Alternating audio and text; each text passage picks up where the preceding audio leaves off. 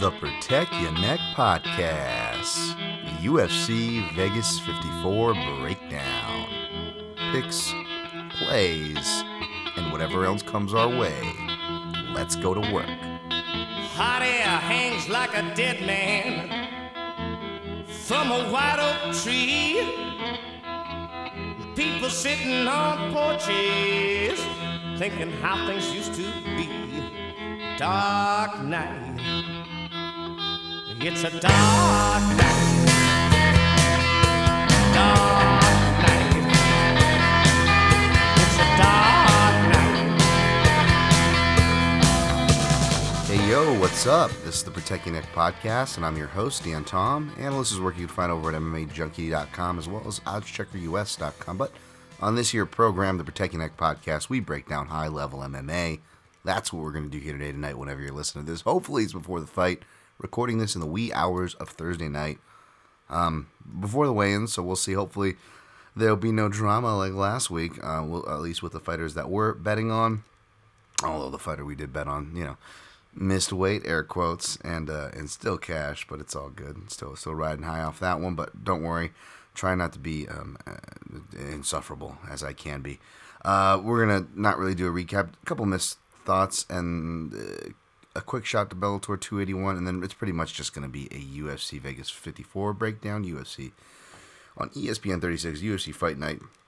Blachowicz versus Rakic. Uh, we're breaking that down from top to bottom, of course. Check the timestamps if you're listening on the show notes, Apple Podcasts. Thanks for the five star ratings and reviews, uh, the shares. It really does help, folks. Um, or if you listen to any other podcast platform, uh, or the smartphone friendly players at mixedmartialanalyst.com, where you can find click throughs for uh, you know shitty companies, uh, or you know a secure PayPal link if you want to support the show that way. Um, y- you know, which the click throughs are free because it just costs you an extra click. You do your shopping, and you know fucking amazonians.com and uh, well, amazon sorry I'm, I'm, that's probably an actual website i shouldn't direct you there um, and i won't get credit for it if you do go there but there is a secure paypal link as well as uh, up in the link tree which uh, someone used a mark g i won't say the last name but thank you sir listener of the podcast made a, made a very generous donation um, as you can to this free program we go in uh, what we going like seven we'll be going on seven years soon or something like that i don't know i lose track at this point um, but this is episode 309, so you know eh, we get there. We get there slowly but surely. Slowly but surely. I really appreciate the uh, support and love. Uh, the most important thing, you know. Uh, oh yeah, by the way, YouTube. You check the timestamps for it as well. Daniel Tom MMA. Uh, thanks for the subscriptions and love there. I actually put like a video up. You know what I'm saying? Me doing a fucking gross things like a cuppy. If that, you're not into that, just fast forward through the beginning. and there's some other stuff on there. I finally get a YouTube episode. I got I got you know a classic media thing I could cut for some hits and uh, an actual rant that, that that was pretty worthwhile, even though it, it missed some points.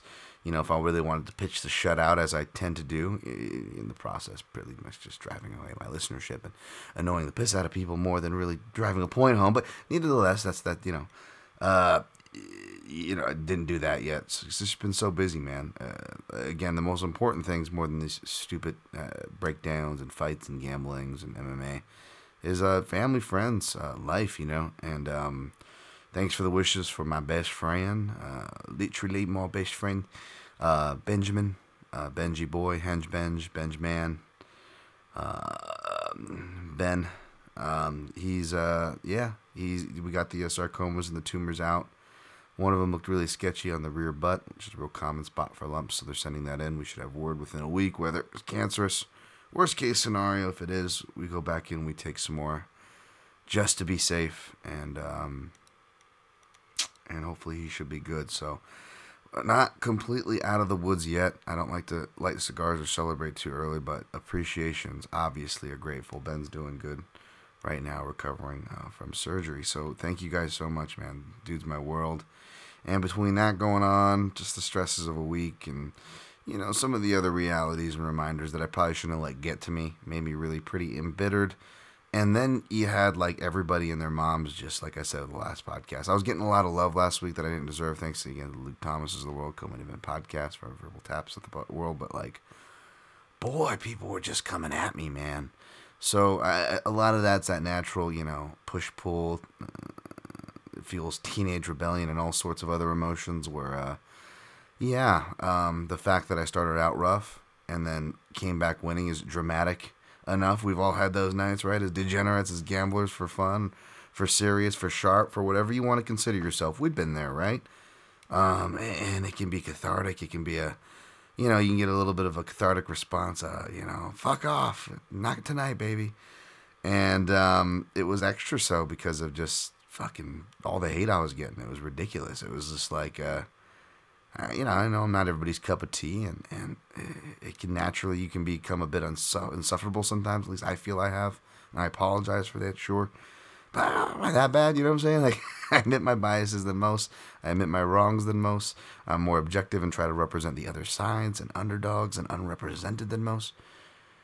But um, but yeah, man, a lot of haters are waiting in the wings for you to fuck up. Um, so I guess I should just expect that every time I, I fuck up after doing this for so long and, and doing pretty pretty darn good for for the most part. It was a winning night. It, no, it wasn't a massive winning night. I think it was like up a, a few a couple hundred bucks here, a few hundred bucks there, maybe like not even barely like.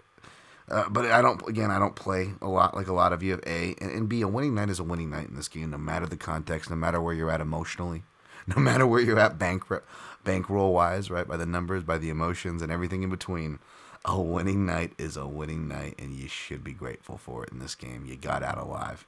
And yeah, again, it felt extra winning so when the analysis was spot on, um, as it was um, for the for the top fights, uh, at least the top fight.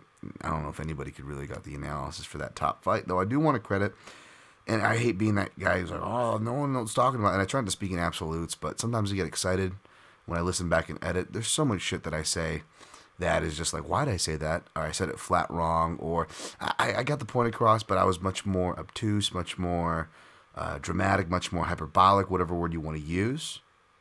Right? And then maybe I mischaracterize what is a good point, but I, I just get a little too eh, into it. So apologies for that. I, I, for what it's worth, it's okay if you're annoyed by me when I do that, because I annoy myself when I do that. Um, and uh, I, hope I didn't do that with like talking about the knockdown points because I didn't hear anybody talk. But the truth was, I was trying to keep my filter clean, so of course I didn't hear much because I didn't look at much. And sure enough, um, as I tend to do after I record this podcast, or even sometimes after the event, because I've been, been so busy, I barely even get to my air quote dessert. Um, which is the few MMA podcasts slash even fewer of that subsection MMA analysis slash breakdown podcast I listen to and I wanted to give Heavy Hands a shout because Phil McKenzie, I don't, I don't even know if he picked Charles Oliveira. I think he actually might have picked Gaethje, but he was someone who I obviously I always respect highly, but he was someone who also mentioned the point as far as um, Gaethje. Not sure if he'd be able to follow uh, Oliveira to the ground there. And I didn't listen to this week's, as I will probably retrospectively again, like I like I, I tend to do, as I, as I previously said. But um, as I was commenting, which we'll get to Michael Johnson, uh, it, uh, uh, Connor uh, Ruebusch, uh, other the other uh, host of Heavy Hands, there made some kind of like uh, autoerotic asphyxiation joke from Michael Johnson, and I haven't listened, but I'm guessing, you know, I just commented with I, David Carradine, and of course, you know me, I was gonna have a, a, wire reference there, so I had D'Angelo Barksdale with his murder, you know, with the the doorknob and the belt loop kind of a deal, choking himself. But uh, I can guess where that joke came from because, uh, you know, me and my David Carradine jokes, and uh, I knowing Michael Johnson's history, which we'll get to.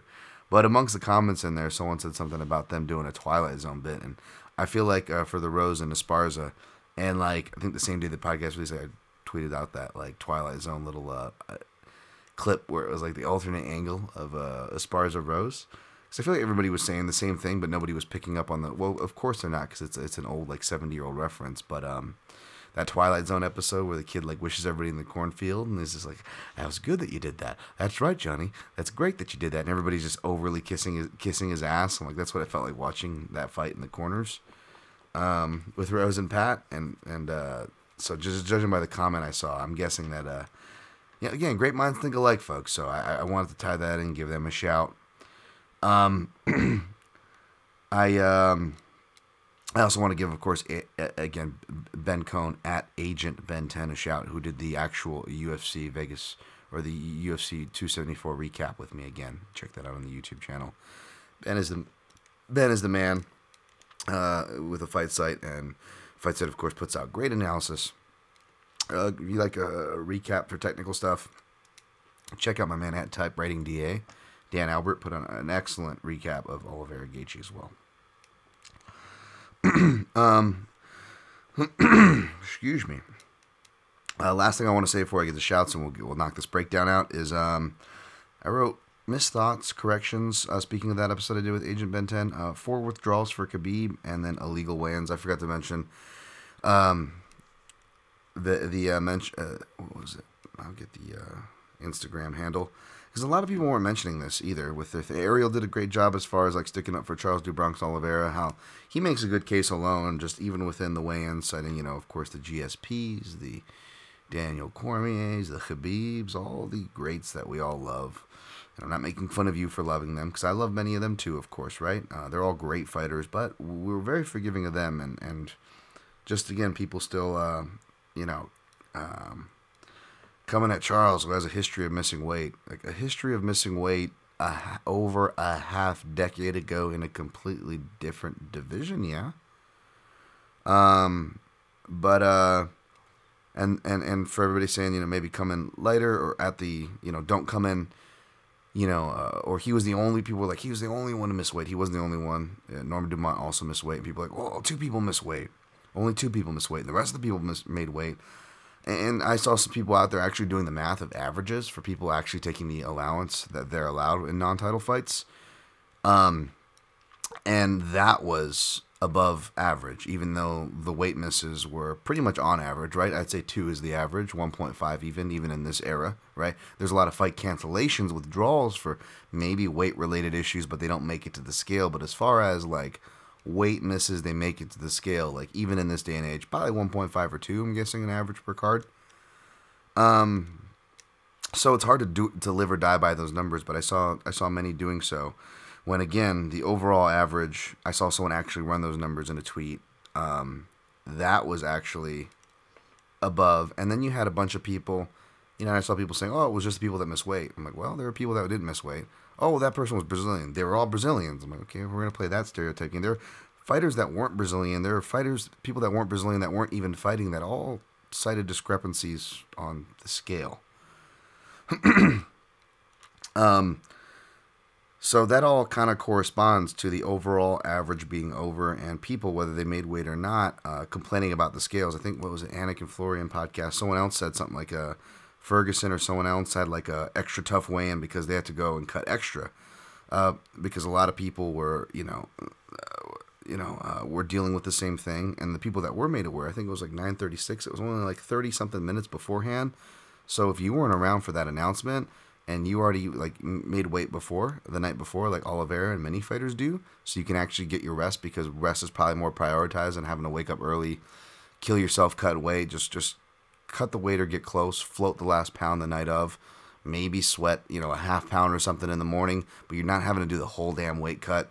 You know, and we saw a bunch of people like you know being late and all these things when they first started doing morning weight cuts, right? So we've seen more people move to the night of so they can get their sleep. If you want to give Oliveira crap for that, waiting till last minute, okay, okay, fine. But again, that's a hell of a coincidence. And again, hell of a coincidence and a hell of a way to uh, go just to blame the fighters. Uh, by the way, Erik Magraken, at Erik Magraken, who uh, did the, the, the law stuff for, again, if we want to be sticklers, you know, stickler, you got to make weight. No, it doesn't matter what the, if it's a scale, uh, if, you know, multiple fighters, calibration issue. Um, you know, uh, stickler uh, stickler commission member at the slide bar scale. Uh, even though he makes weights on the other scale, you know. Um, okay, you know, you you still want to pull the stickler card, uh, letter of the law. Well, how about the letter of the law by the actual commission holding the fights and the weigh-ins? According to their letter, letter of the law, it was an illegal weigh-in. It, it shouldn't have been happening even in that time window, for one. And if a fighter does miss weight like Oliveira did, they're supposed to get two hours, not just one. So I mean, it's just all those things, and just for people to still be blaming Oliveira, and then you got like, you know, and I don't want to, I don't be the hater or anything like that and talk shit, but I just like saw an account, and I just almost wonder like, it's one of those accounts where they mainly do YouTube stuff, and it's not the greatest analysis. It's pretty much like the sky is blue, and you know, or whatever. But like, um, this person was like, "Oh, if Islam, if Oliveira beats Islam, then maybe he has a case to be greater than Khabib." And you guys already know where I went off on that, on all that legacy talk, man. I mean, if you have, if I have a Mount Rushmore, I mean, you know, uh, I'm having four and five. Uh, I'm having, you know, at least two people battle for that last number four spot, and none of those five people in the picture are Khabib Nurmagomedov as far as legacies go. He's dominant. He's great, amazing fighter, um, but uh, you know, undefeated, dominant. But that, that, that's that's where the buck stops for me. You know, you look at who he beat, how he beat them. Like Charles, you know, Slim Charles fucking lapped his resume in a sense in, in a year, and you know, and and you know, especially we're gonna do the weight thing when like we we saw you know uh, the scale thing that you know Ariel and many others reposted at this point. Um, I write Khabib for withdrawals by the way because uh, I think Oliveira Oliveira has triple, almost quadruple the sample size across two different divisions, right? Um, so he should have more withdrawals. He should have more with weight misses. Um, and he does have more on paper weight misses, or at least as many, if you count the UFC 209 one. But those were at featherweight. Um, he only has this air quotes one, which I don't I don't think anyone's really counting. Whereas Khabib has again two, not even including the, um, not including all the times where he's had to take the extra hour because you know Khabib actually was granted those extra hours. He was granted the slide bar uh, kindness. You know he was. Uh, he was granted these things, catch weights and whatnot. Because again, not even all his his his, his run at 155. Like I think Charles Oliveira already surpassed that because when people were comparing Tony and Khabib's, that was another thing. It's like not only Tony like beat these guys more impressively, fight more amount of impressive guys at more impressive times in their career, but he did it all at 155 because Tony never missed weight either. Whereas Khabib's, there was catch weights, there was weight misses, there was close weight misses, there was shoulda weight misses, and there was numerous fucking fight cancellations from like 2015 era, 2014, multiple times with Cowboy Cerrone, who wasn't able to compete in front of a crowd. You know what I'm saying? And we're giving shit to guys like Oliveira. Uh, you know, people, you know, gave shit to, to, to, to Rose for UFC 223 with the bus thing, but what was the difference, folks? These people, they still showed up and, and they still wanted their credit, right? Rose won at 223. Uh, Oliveira showed up and won. He gave the opportunity for Justin to still win.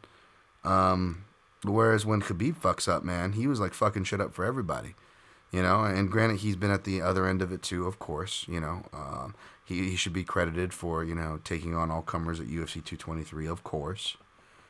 You know, and if we want to talk, you know, well, Charles Oliveira again should make weight, and you should leave a pound allowance.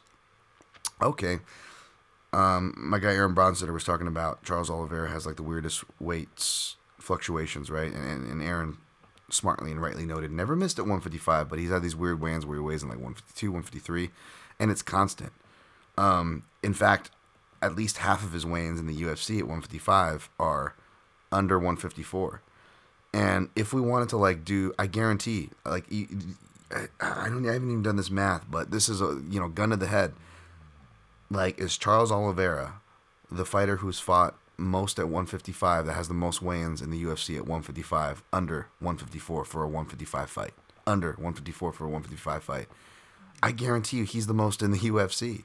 Like you got to go to some early era and I don't know if any of those undersized guys who were fighting at 55 because you know there weren't lighter weight classes. I don't even know know if those guys fight fought enough times as Charles Oliveira to even do that uh, at a consistent basis. You know what I'm saying? So like in other words, if if, if we're gonna give a fighter crap for coming in, not coming in under enough 155, are we really gonna give it crap to the guy who's literally come the furthest under 155 the most times at the most percentages, more than anybody?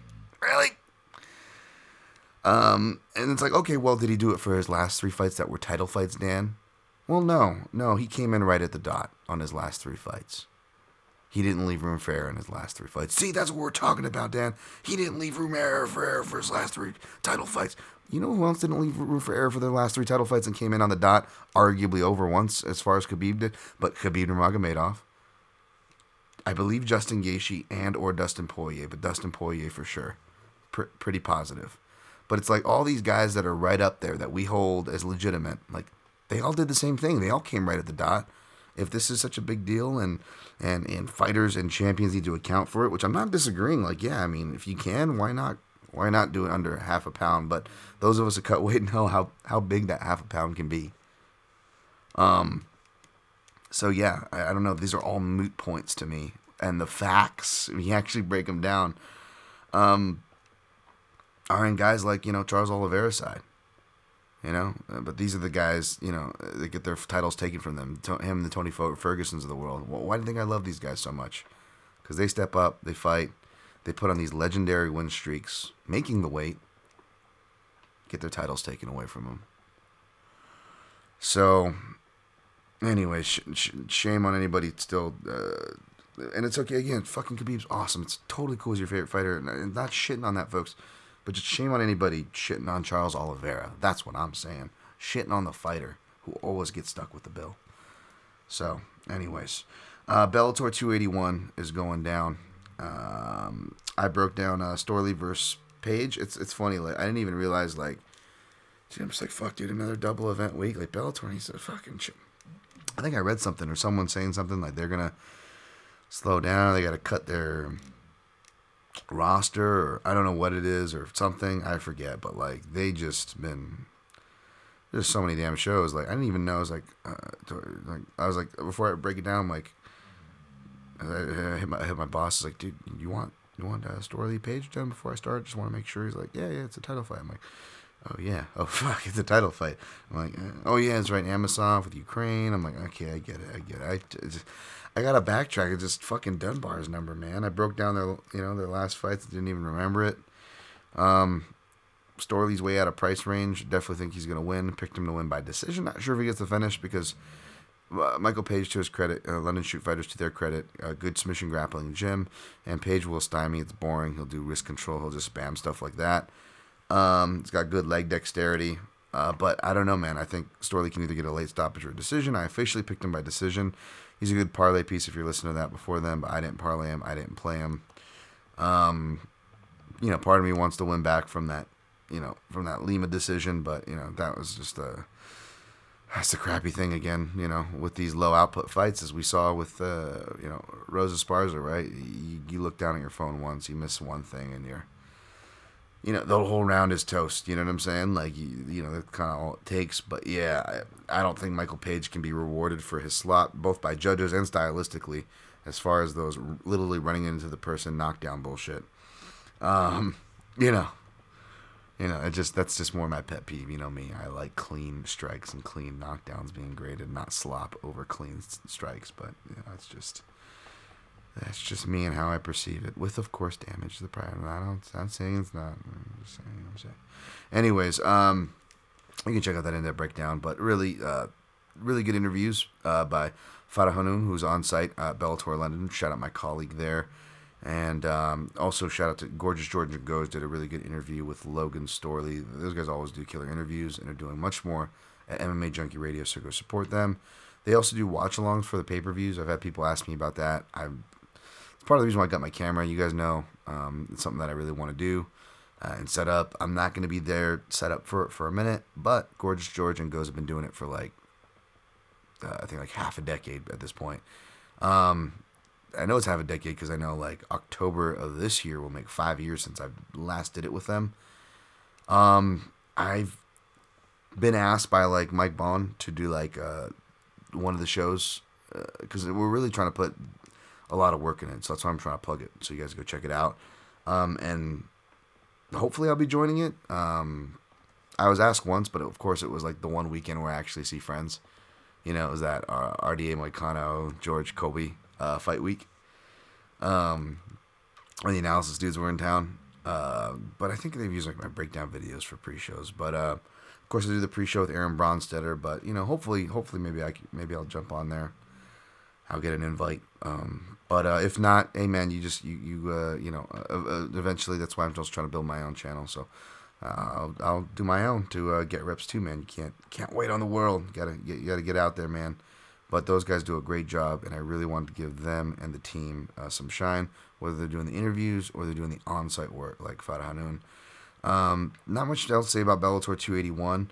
Uh, I will shout. Um, podcasts that specialize in the European MMA scene. Speaking of Gorgeous Jojo and Goes, they've been uh, jumping on um, the Brit Pack, which is one of my favorite intros uh, there with for Simon Head. Uh, great dude, Simon Head. And speaking of podcast intros, got to give love to the Severe MMA podcast with Shawnee Podgod, um, Sean Sheehan. Uh, someone, a listener tagged me something about, like, I guess I got a shout on that. I, I, I think I played their podcast in the background this week, and I, I didn't recall listening to anything, but I'm, I'm kind of half listening and half not most of the time. I just kind of, I don't know about you guys, I'm kind of a dude that has to have, like, a movie or a podcast or something playing in the background while I do other other things. So I might have missed it, but um, I definitely appreciate that, and uh, wanted to give love to those podcasts, man. So uh, shouts to Shawnee Pod, the, the Pod God, Sean Sheehan, who of course does uh, the Lord's work as far as trying to remind people of the lovely scoring criteria that that, that very few seem to read. Uh, shouts to them. Um, all right, that's it. Let's uh, let's get over it. Twenty five minutes. Uh, UFC time. UFC Vegas 54. Headlined by uh, Jan Blachowicz and uh, Alexander Rakic. Jan Blachowicz plus 165 is your underdog. Rakic minus 190 is the favorite. So I didn't end up on this one too. I ended up picking Rakic by decision.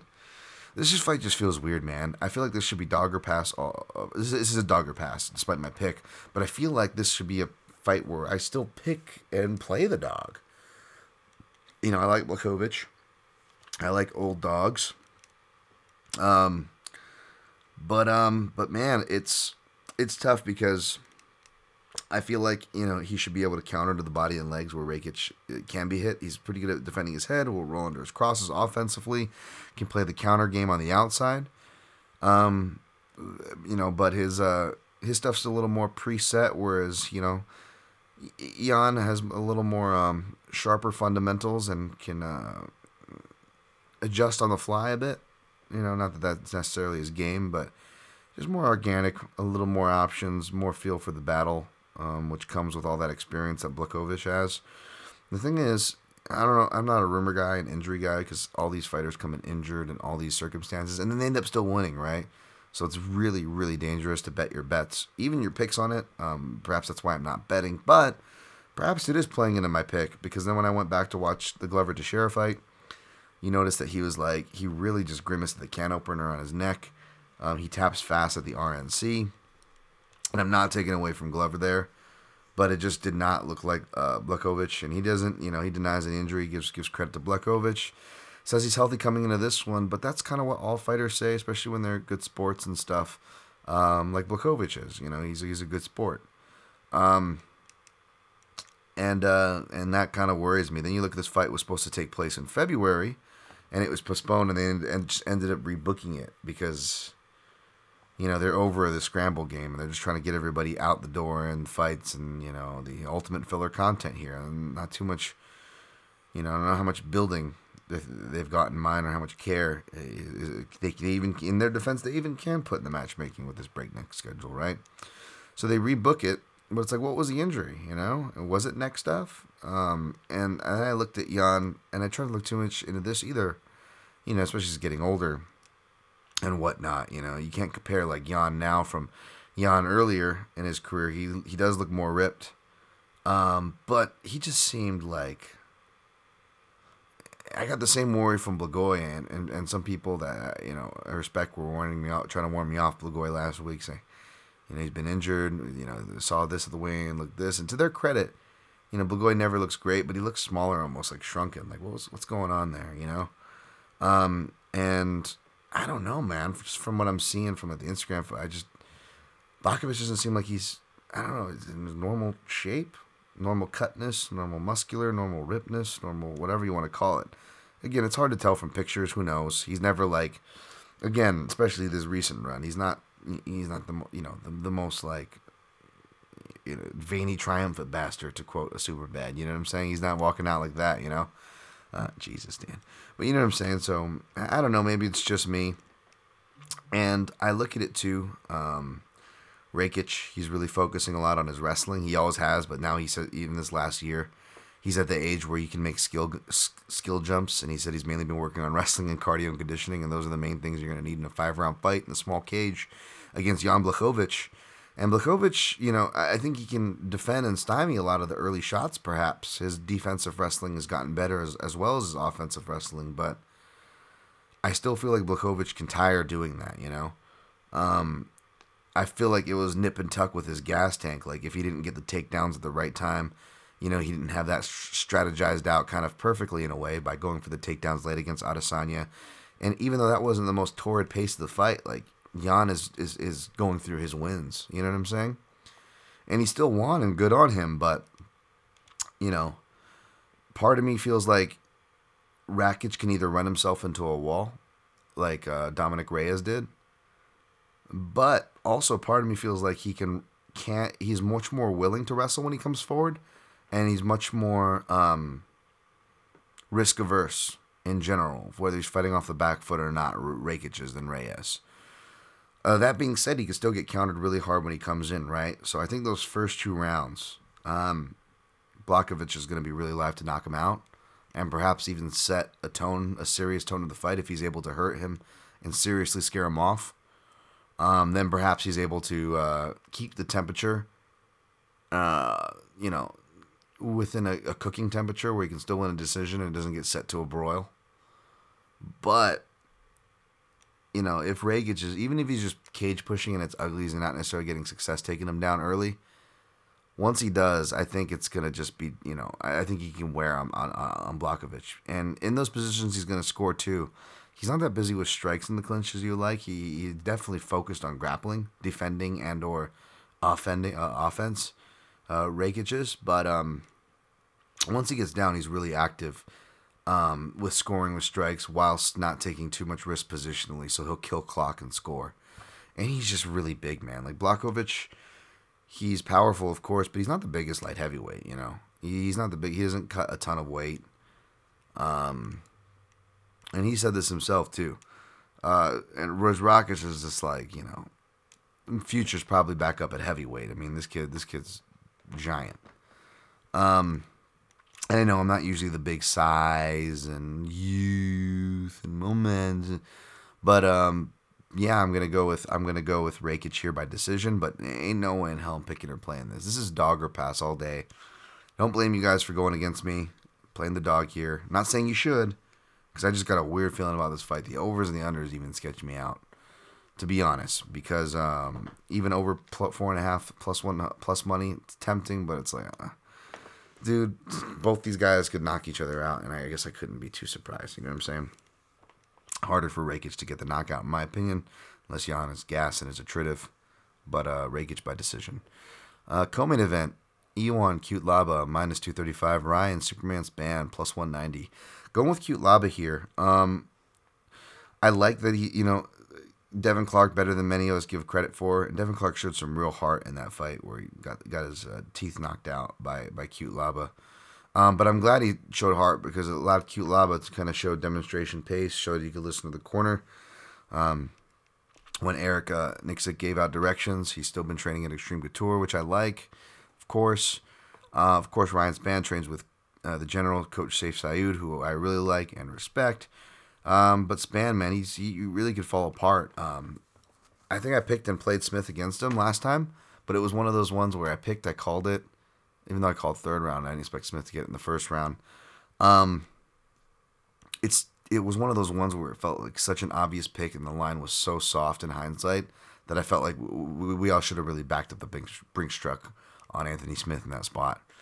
Because um, Ryan Spann, he gets he just the truth of the matter is he gets sketchy when it goes past the first round, and that is not the kind of guy who's going to challenge Cutelaba, who you have to survive the storms against. And that was old Cutelaba you had to survive the storms against. This newer version um, is much more efficient.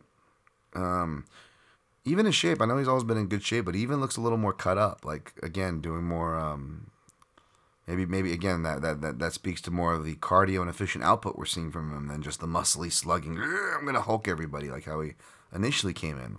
We're actually seeing technique and process, along with that raw explosive aggression. Um, he's finally using his wrestling smartly, not just randomly or not at all. Right? Um, he's using it to score and can score on on good wrestlers who can scramble. And not like tire himself out and kill himself where he's falling over, going ass over tea kettle, trying to hold him down, and then now he's on bottom, like which probably would have, you know, been more his mo before. And outside of you know Misha Cirkunov, who I believe is like a judo and jiu-jitsu black belt, highly accomplished grappler, and that was like over half a decade ago before Cirkunov fell apart slash and had his confidence beat out of him. Aside from that, the only other person to submit him is the champ, baby, Glover Teixeira um, one of, one of my favorite fights on his way up to the title. So, you know, not exactly the easiest to submit or stop Cutelaba. And the only person that ever stopped him is again those two, and one of them was you know was that playing possum one, which is hilarious. Um. Of uh, you know, of uh, they're both Magomed Dagestani Stipe. Southpaw, uh, which Spann is not. Spann's got a good left hook and uh, could maybe catch Cutelaba there, but Cutelaba was hard to get out of there. And as we've seen, like a lot of times, Spann's been knocked out or stopped. Like he's hurting the guy just before he hurts them. And again, it's just like um, I don't know what what's really there for a chin, chin gas tank. Not good to not have in this finishers division. So Cutelaba was one of my more confident plays of the card. I was gonna play him inside the distance, but that's juiced up to all high hell minus one sixty five. Get plus money if you think he can win a decision. I think he can win a decision. I just don't know if Spann can last for a decision. Otherwise, I, might sprinkle there to bolster the parlay leg. That's right. He is one of a two leg parlay. Next fight, Davey Grant there. Hello there. Come on, Bobby. Davey Grant's going to get in there and swing some bones there. Uh, Louis Smolka plus 240. Um, yeah, this one fucking got jacked up too. Grant by KO was like plus right at plus 100 because that's how I see him winning this fight, which sucks because you know me. Um, yeah, I got love for Smolka, uh, Hawaii baby. But again, I, I, I'm, just because someone's Hawaiian or from the Extreme Couture, not that either of these guys are from the Extreme Couture part, but I'm just saying the things you would stereotype me for being biased toward doesn't necessarily mean so. And whether I am so or against so, I always state my biases. Um, no real biases to state, just saying that I like Smolka, right? A little bit of Hawaiian homerism, but man, does he start slow and looks like uh, that knockout that he suffered Vince, Vince Morales kind of was going to come for a minute. You know, even that beginning of the Quinones fight doesn't look that great. And Davey Grant, he attacks the legs, he attacks the body, and uh, those left hooks up high, man. I think he's going to left hook knock out um, Louis Smolka, to be honest. It's going to suck. Um, part of me was thinking about betting it, but again, they you know, Davey Grant get a submission too because Smolka's been subbed by guillotines and triangles, and that is the majority of Davey Grant's submissions, uh, minus some rear naked chokes here or there. But uh, he's got like three or four guillotines and some triangles sprinkled in early in his career with them with them long legs there. Um, Davey Grant there. Make him sound creepy, Dan. Um, sorry. Pick is Davey Grant by second round knockout. Possibly actually end of the first round. End of the first round. Smoke is a slow starter. Um, Amanda Ribas plus 155. Katlyn Chuk Chuk Chookagian minus 180. Going with the Chuk Chuk train. Chuk Chuk Chuk. Uh, by decision. Um, you know, the knockout could be a cheeky angle because Ribas has shown to be chinny, but counting on Chookagian to finish a fight. And I want to give Ribas maybe she's a little more durable going up in weight. You know what I'm saying? Um, so I'm actually going to say decision here. I saw it at plus 110 in the other house, then it's minus 110 in another.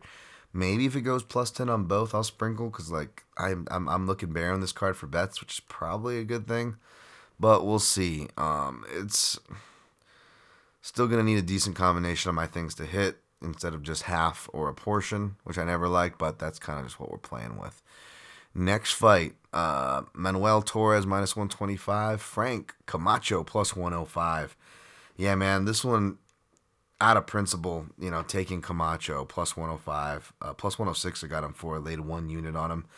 Uh, went back to read Manuel Torres, and again, dude, two of the most like unkind contender series uh, grades I've given uh, are fighting on this card. And one of them was Manuel Torres, and he looked more measured than the very, very little bit of his f- past fights where he was just a wild man kind of you know spamming a lot of uh, hard strikes, power strikes, and then would you know end up getting RNCs in the chaos kind of a deal. He looked more measured, flicking out a jab and some front kicks, but we really don't get to see much. Um, and then he does that like eye poke, like rake, and even if he didn't poke him, it's such a blatant and ugly fucking rake. It's like, what were you doing? You were just trying to fuck with your opponent's eyes at that point. Like, it's that's not a technical move. It wasn't even a clean shove. Even if you want to do a cheeky palm strike and shove him away, I'm cool with that. That's actually fucking clever and impactful. Like, th- this wasn't impactful. It was fucking cheap and rakey, impactful in a fouling way. Um, cross somebody's fucking eyes, of course, because you know that that ain't fucking precious. Um, so yeah, and then you know he only gets the shot because you know, and maybe he would have been in there anyways. He's not super young, you know. He, you know, is you know, I guess decent experience in the Mexican scene, but really, I don't know. Does he? Because it's like the dudes, the dudes he's knocked out were like zero and one. Like they just showed up to get knocked out and have nothing on their record, and it's like five years ago or some shit. I forget. I'll I'll pull it up now, but they're not even like. Um, yeah, they're not even like impressive like knockouts because I know Frank Camacho can get caught early, and it's weird. It's like Frank Camacho was like a, only a plus one fifty five dog to Beneil two fights ago, um, but you know him getting stopped by Justin James, who you know everybody hates on. Um, I believe a little more unfairly. Justin James way more experience than any of the dudes. Uh, Manuel Torres has fought. Now Justin James again. I know Homer there, but deceptive amount of experience on paper really does and again had had moments in the fights that he was losing. Um, dangerous guy, but you know, maybe you know you can say, oh well, you know he's one of these fighters here in the COVID era. Like, dude, that's half the roster now, though. You know what I'm saying? Like, it's half the UFC roster. So, um, you know, I'm not saying you can't criticize. I'm just saying, you know, I'm not sure if it's the most fairest thing. But yeah, we got Manuel Torres here, and it's just like, okay, well, when was his last? Uh, knockouts. Um, it's weird. He only loses by fucking um, what do you call rear naked uh, chokes or heel hooks or leg attacks, I should say. Sorry, I was looking at his last TKO win is like what, like half a decade ago or some shit. Andreas Baca, 2016. Yeah, that guy was three and one. Uh, Jesus Tejeda, 0 and one. That's the guy he knocks out next. And some of these are like retirements too. They're not even like they're not even like uh, like submission to punches kind of shit. Like I mean, it is uh, like, like, over half a decade ago on the regional scene. The rest of his his wins um, are against people with actual fighting records for what that's worth, and, and he submitted those guys. But Camacho, I believe, is a judo or jiu-jitsu black belt.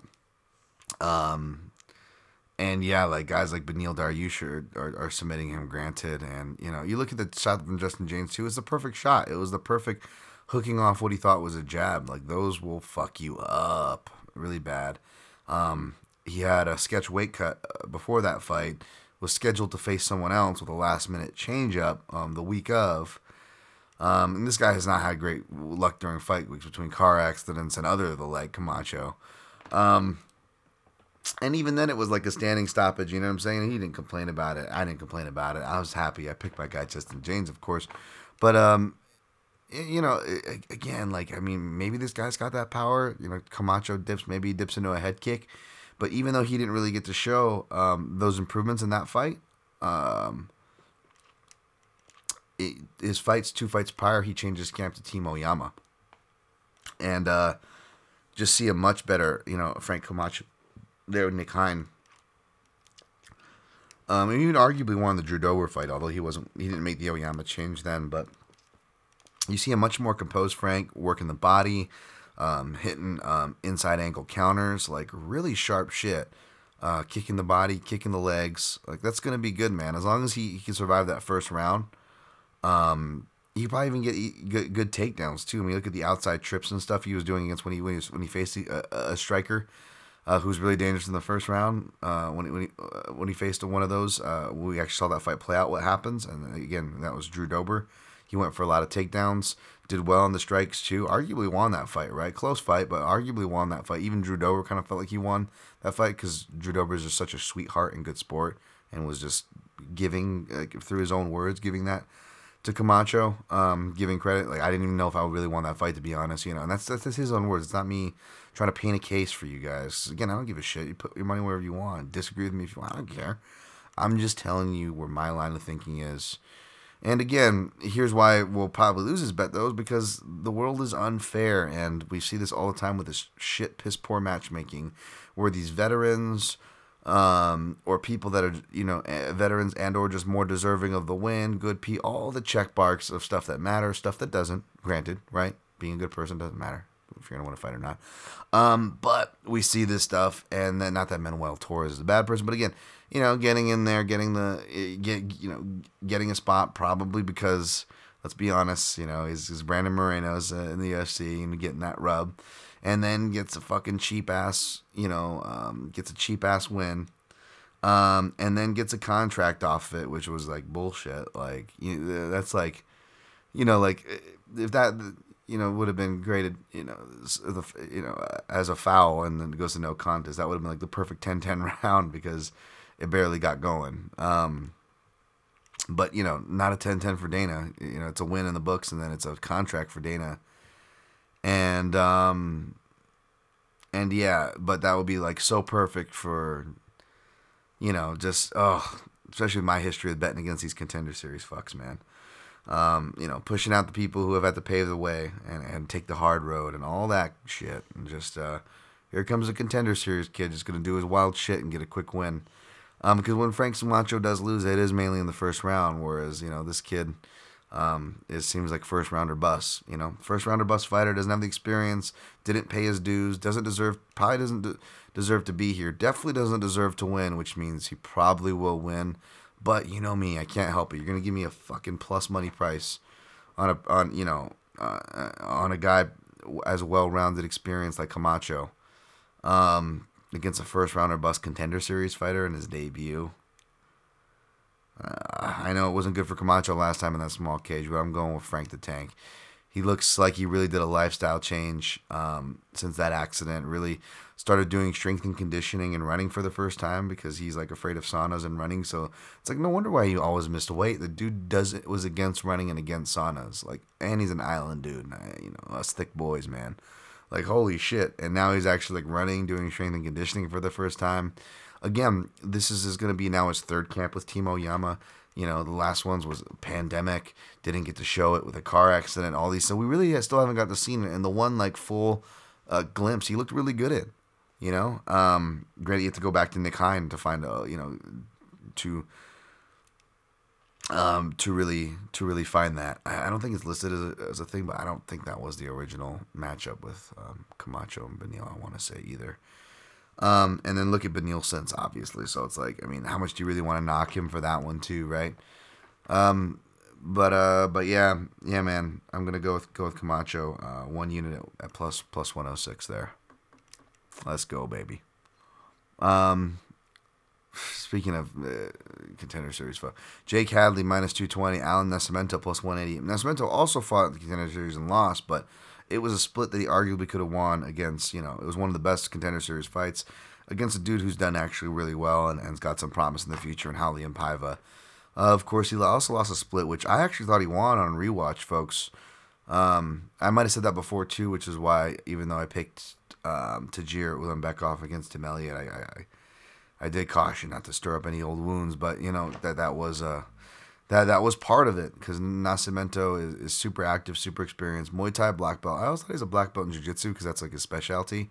Um, and he comes from that camp, but no, he just comes from a really good camp. Although he is a brown belt in Jiu Jitsu, so no shade there. I don't know what Hadley's rank, if any, uh, but he's super well trained grappling. It's definitely his thing. Can be flexible from bottom with gogoplatas and shit. Uh, really good with taking the back. Obviously, that's his thing. Um, can wrestle, can get up well, can scramble well wanted to pick against this guy, you know, but I was looking at it like Nascimento doesn't do a lot of switch up liver kicks or left hooks to the body, which you're gonna have to do against Hadley because Hadley's a he's a southpaw, but he does this like uh, wing block thing, uh, you know, uh, and he almost where he wing blocks and then almost holds up a guard, almost looks like Tom Breese and company, which makes sense because I think he just trained with uh, some other people in Birmingham. Um, like Fabian Edwards, Leon Edwards, uh, much of those camps. A lot of people that are bigger than him. I don't see many notables around his size. Nascimento, big for the weight class as well. So that'll be really interesting, especially if Hadley wants to go grapple with him. But he does that wing block thing, like I said, and opens his body on the liver side. It's just no one ever hits him there for whatever reason, and hopefully Nascimento does. But I didn't see a lot of again switch kicks from orthodox or left hooks in his repertoire to the body, which would be nice considering, especially that you know Brazilian Muay Thai style that um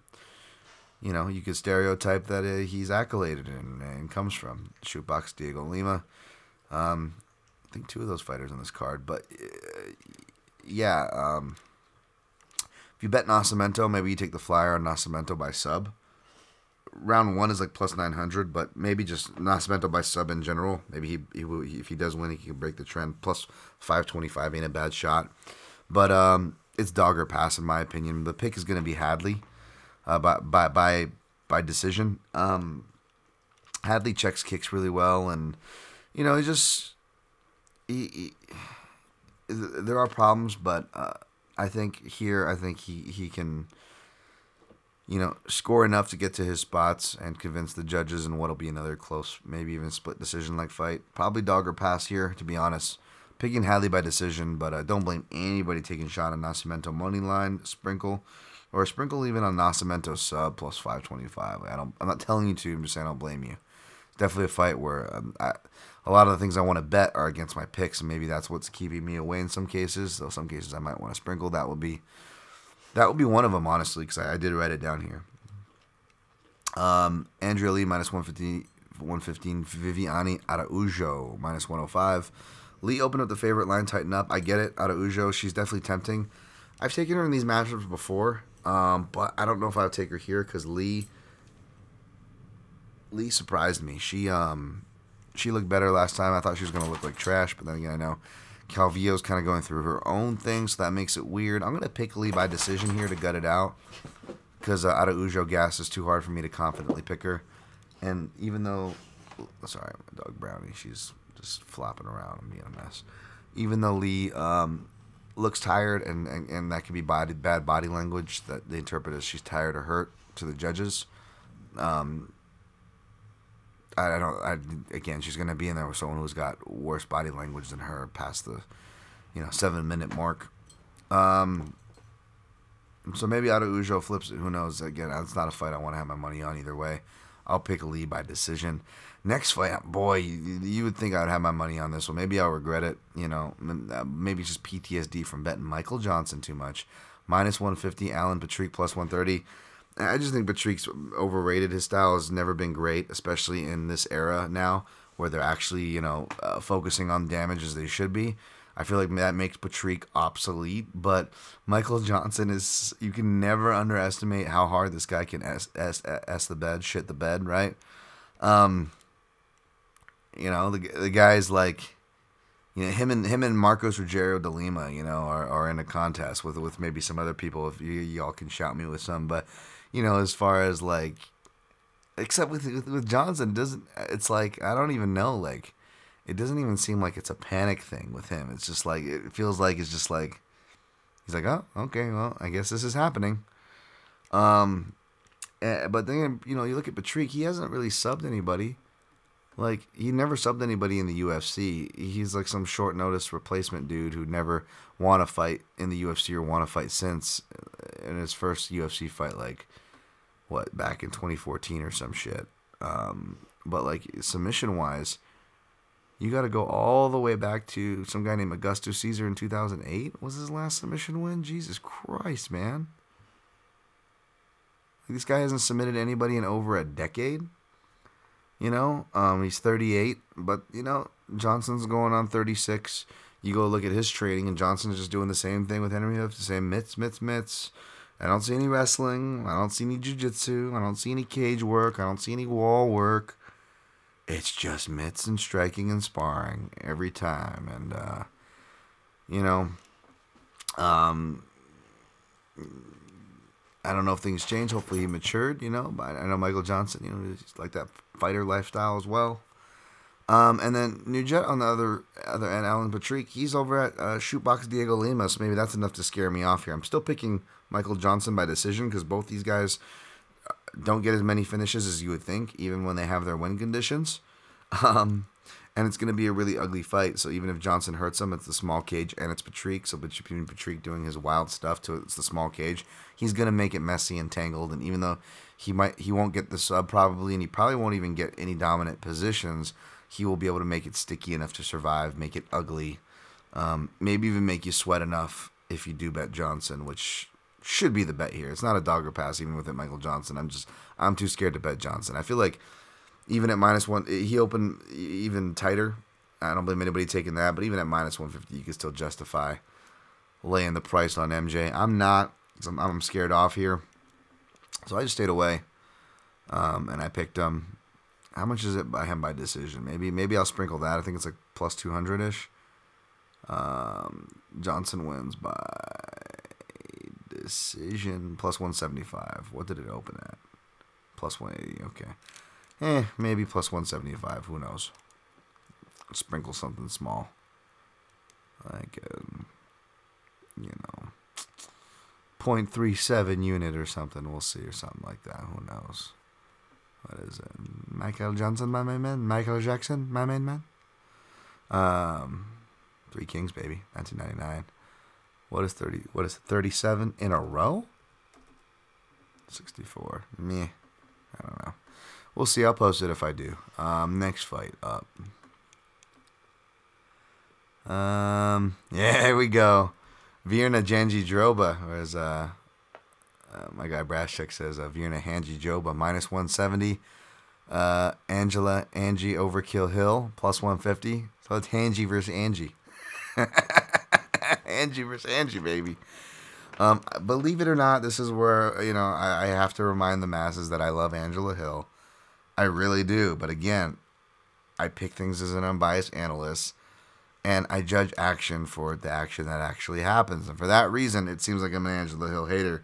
She's always coming, unfortunately for her, coming up short on split decisions.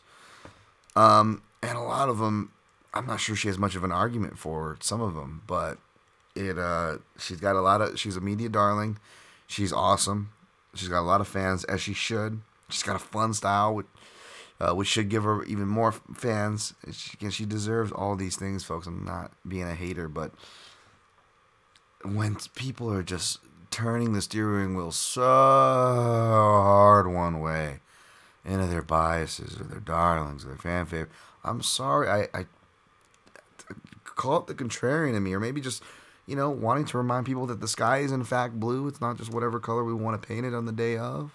I don't know.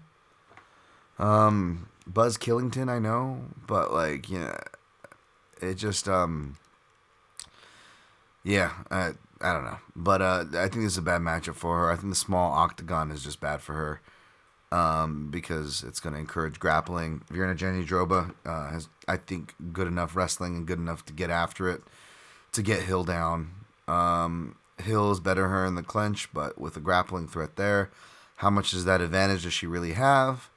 Uh, Jandiroba can be hit clean and just smile and keep coming. So I don't know um, if Hill can really stop her. Her striking's gotten better. Um, Jandiroba's uh, she's got decently heavy hands for her division. Like she's able to at least get respect off the girls she fights when she hits them. She was training with Melissa Gatto for this fight, so a very tall, aggressive, a very impactful striker um, who also has good jiu-jitsu. Um, so yeah, I don't. I think I think Virna, uh, Vienna Jenny Droba, Angie Droba here gets uh gets Hill. Um, I bait her the second leg of my parlay because I'm not sure if she's gonna get a. She either gets a decision, uh, she either submits her or wins the decision. So what I did was I parlayed her with Cutelaba minus 190 Virna, Cutelaba minus 225 for plus 120 at one unit, and then I also sprinkled uh, 0.37 units, 37 in a row. Um, it's funny they, both ended up both props were different, but ended up at the same number. I got Virna sub at one house and plus 275, and the other house that doesn't offer sub props that groups it all together. Thankfully, their inside the distance prop was the same price for 275. So I just put um, three seven units on there, um, thirty seven dualas to uh, win um, a unit, just over a unit if if she subs her, um, on top of the potential uh, plus 120 that could cash. Um, if Cutelaba also wins. So that's what I played there. And again, I'm going to be bad guy number one for picking against Angie Hill. It's a fucking. It's a fucking blasphemous. I know. I'm sorry, folks. Um, Tatsuro Taira minus 240. Carlos Candelaria plus 195. Again, the same uh, analysis the first time. This is just a wait and see fight. Um, uh, one of the many questionable, but just they're just signing everybody that season of Contender Series. And then Taira's from Japan, which I'm excited for, but of course we know that stereotype of the Asian fighters not traditionally doing well for whatever uh, reason. So we'll see. Um, I think Taira can uh, get to his win conditions of grappling, back takes, so on and so forth. In the small cage, which favors the grappler, and Candelario is pretty aggressive, so I could see him giving something. We'll see. Pick is Taira, but I stayed away. Uh, lastly, but not leastly, Nick Maximov minus three eighty. What the fuck? Plus two ninety. Andrei Petrovsky. Um, this line is stupid, man. This makes me want to pick against Maximov. Fuck, this is so tough for me. I was like going back and forth in this fight. I originally was just gonna just pick Maximov and move on, um, like the rest of the world apparently. But I'm just looking at it and I'm like, he's just not a very damaging fighter. You know what I'm saying? Like, um, I, I know Petrovsky gasses, but I feel like he's learning how to how to deal with that because now he's gotten two third round finishes in a row or something, right? Um, you know, you, you look at, yeah, he lost round two against you know Brian Battle. Brian Battle is a pace fighter, and that's in the tough house. You know, um, I don't know what to really say for the tough house. I don't like to count those fights too much because uh, it's like Doctor Jekyll in there. You know, you never. They're away from their camps. They're away from their cutting weight multiple times. There's just so much intangibles. You really can't weigh those. And you go, okay, Aaron Jeffrey. You look you look bad against Kyle Bohio, but look at Kyle Bohio right since then, um, and Aaron Jeffrey since Kyle Bohio. Um, dude's only you know got a couple spots there in his record. And in that fight, I believe Jeffrey had a, a few more fights than Petrovsky. was a bit more experienced against better competition coming into that fight. And if you look at it, Petrovsky was only fighting for like I think like five days shy of two years as a pro, and that was his first fight in the pandemic. You know, uh, two judges give him the first round, and then he really gets. And then you, you hear Aaron Jeffrey's corner really smart, like you know, doing that pace fighting stuff, going, you know, when he looks for a rest, stay on him. You know, that that, that pick up and put down the pack that I talk about. And his corner knew exactly what to look for, and Aaron Jeffries was the perfect fighter to execute that. Didn't let him breathe, and did his busy work in the clinch, and just you know, um, finished him with legit strikes. I don't, you know, um, was he tiring? Of course, the tiring lead to the strikes. Yeah, but I mean, it was it was legit some legit strikes against the uh, the fence there. Um, Petrovsky grapples as well. They're both Brazilian Jiu Jitsu brown belts under a Gracie system. You got uh, Daniel Gracie over Renzo Gracie Philly. And then, of course, you got uh, Nick Maximov training uh, Cesar Gracie Jiu Jitsu with uh, Nate Diaz and company over there, right? Um, they both wrestled, I believe. Petrovsky was a national qualifier um, and a Division One national qualifier. Whereas uh, Maximov, he says he's all American, but just it all, says he's all American. It doesn't say anything else. Um, and when I actually went to look at his, his school that he wrestled at, like all it came up was a community college. And correct me if I'm wrong, but yeah, I don't think you get D1 from the, those schools or those programs feel free to correct me if I'm wrong, folks. But I, I'm, I'm wondering if you're able to still achieve All American honors with a certain amount of wins from, you know, I'm, I don't know what uh, division level of school, because um, you could be Division two All American, right? So maybe it was uh, he was still able to qualify for enough wins, but um, you know. Uh, as a guy who went to community college, I'm not shit on community colleges or anything. I'm just saying that I haven't really heard much of this place, so I don't, I don't know. Um, I think Petrovsky's the more explosive wrestler. Probably the better wrestler, but again, that gas tank's going to make all the difference for MMA grappling.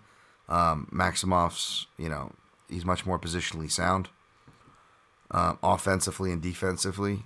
So I think that's going to win the day here. He keeps a tight guard, and he actually does have some decent strikes, even though I still am adamant that Puna Soriano beat him two rounds to one, and he had a blown out knee for that second round and still beat his ass. And even in the third round, landed the hardest strikes of the third round, getting up off his feet to finish the round, finishing the round on his feet, landing the hardest strikes of the round, despite, you know, Puna not having the greatest gas tank either, and uh, like having one leg at that point of the fight, uh, for half the fight. Um, so believe me, this feels like Petrovsky should upset and you should just take him out of principal dog or pass. It is dog or pass, but ah, man, I feel like Maximov's going to keep a tight guard, land enough shots. Petrovsky looks like he can still be hurt too, so who knows? Maximov, to his credit, he looks like he could be he'd be durable, and Petrovsky's in some like he throws with a lot of power and he looks like impressive, but he's not like stunning guys regularly. He's not getting standing knockouts or anything. And Maximov, to his credit, took a lot of heavy shots from uh, from Puna and wore them well, even the blood. Um, you know, enough to, you know, bullshit the judges into giving him a win. Fucking 30 27 Maximov, really? Um, but yeah, um, you know, and, and it sucks because he's going to do himself an injustice. And I was hoping he gets a bigger st- uh, step up, but, um, you know, they're giving him the, a nice little ride, but he's, he's going to hit the level. It may even be here, who knows? because you know the, the kids was just being rushed. I mean, you don't go out and do like eight grappling tournament fights or whatever between getting signed off contender series in your first fight unless you're really trying to make up for some fucking lost time because you know you're being rushed, you know? You know what I'm saying? Just like that clip where like uh, Nate was like, you know, that TMZ one was, yeah, fucking comes out uh, fucking, I'll fight you. You know, I didn't have to fight you. Nick will fight you right here, motherfucker. And Maximov looks at him like, why? Like, what? I'm going to fight Khamzat? And then, you know, he's just, you know, doing the whole Nick Diaz army thing. He's like, yeah, I'm to talk like Nick and, like, uh, you know, I'm just like, uh, from Chico to 209, right? Yeah, you tell him, tell him, Nick Maximov. Uh, it's like, fuck, it's like, Nate, what? Nate's all like, "Yeah, it's right, stacked in." Like Nate, that's what's up. Like Nate, I, I don't know if that's what's up. I feel like when guys did that to you, that that was not what's up. No, dude, Maximov represented. He's represented. That's why if you go to his Instagram, you're gonna see Nick Maximoff represent clothing. Like, I get it, but like, you guys have a, a pretty consistent image. Like, what? well, I, I don't. This guy, like, he looks like a. Uh, I mean, the the style and uh, what's wrong with his style, dog? Look, you telling me that a steroided up Ryan Gosling from Place Beyond the Pines, who likes to hump his opponents against the fence, ain't ain't two on that? That's pretty fucking true on it, if you ask me, dog. All right, I appreciate the fuck out of that place beyond the pines reference, Nate. But you know, say what you will, cutesy tattoos or not, this this kid just doesn't doesn't doesn't doesn't doesn't smack of uh, you know. I mean, I know he, he sound like you. He got the impression, but like. I mean, doesn't that piss you off, Nate? I mean, the guy's like clearly he's copying your voice. He pissed me off. Dog, the only thing I'm pissed about is that like I didn't have that Nick instead in school because I could have just like you know, been like Ferris Bueller's Day Off. You know, I could have had, I could have gone and smoked weed at the park, and ride bikes with with my brother Nick, and, then if my parents came home and like, Nate, you stay home sick? What are you feeling? And then, Maximus bitch ass could have been like, oh, I'm fine. I'm just fucking Ryan Gosling. You know. All right, Nate. All right. Well, on that note, I'm wish your guy luck. I guess I'm. I'll I guess I'll pick him by a boring ass decision just to keep this stupid gimmick going. Um, you know, um, but uh, you know, I could see him maybe getting back control, Petrovsky getting some positions and sucking it away or something and whatnot. But I'll pick him. But you know what? I, I what I did write down is I wrote Petrovsky inside the distance plus nine hundred. That just seems like a stupid number. Part of me wants to just like throw like like twenty bucks on that, you know just for the shit of it, or even Petrovsky by decision. He's never wanted decisions. That would be even a hell of a thing. You are getting like plus over plus five hundred for it for what it's worth, as you should. But like he's the more damaging guy, and maybe like the judges might actually get it right and not reward cage, cage pushing. Like so, so long as like Petrovsky doesn't take any huge shots and doesn't get his back taken. The problem is, I think he gets his back taken, and Petrovsky seems to be a bleeder too. Like even like uh, the Philly guys, like Paul Felder, like uh, commentating his grappling stuff. Um, you know, was like joking on like how he bleed, how he just bleeds all the time. So, uh, so yeah, I am. You know, again, it's just like these fucking. I'm picking these contender series fucks, like Hadley, though I don't want to. Um, or you know, uh, or uh, Maximov, but like, you should be looking up. Like, if you're looking for a play, it's like Nascimento sub plus 525 or Petrovsky inside the distance sprinkles a plus 900. Like, it's hard to find, you know, numbers that big to even take flyers on. So part of me kind of wants to, but uh, I'm picking the opposite way. I know that's very bitch like, but it's probably what's going to happen, I guess. But uh, I'm, I'm rooting against it. I hope I'm wrong. All right. How do we do on time? Hour and 10. Still made this long, Dan. Good job, you fucking idiot. All right. I am taking Rakic over Blachowicz, taking Cutelaba over Spann, taking Davey Grant over Smolka, taking Chukagian over Hibash, taking Camacho over Torres, taking Hadley over Nascimento, taking Lee Donnie over Araujo, taking Johnson over Patrick, taking Hanji Joba over Hill, taking Taira over Candelario, taking Maximo over Petrosky. Um, Cutelaba and Hanji Joba parlayed plus 120 for a unit. Camacho plus 106 for a unit. Uh, Virna sub slash inside the distance at plus 125.37 units, and that's it. Thanks for listening, folks. Good luck this weekend. Um, if you want to support the podcast, mixedmartialanalyst.com supports this here free show. You can find click throughs Amazon and some other shitty companies, uh, as well as secure PayPal links through my link tree as well at Dan Tom MMA and on Twitter at the PYN podcast on all social platforms. If you want to like and share, subscribe, I won't pollute your feed. It really, really does help. Thank you guys for sharing, supporting, spreading the word um, any way you can. It, it really means a lot. Good luck on your picks and plays, and always protect your neck.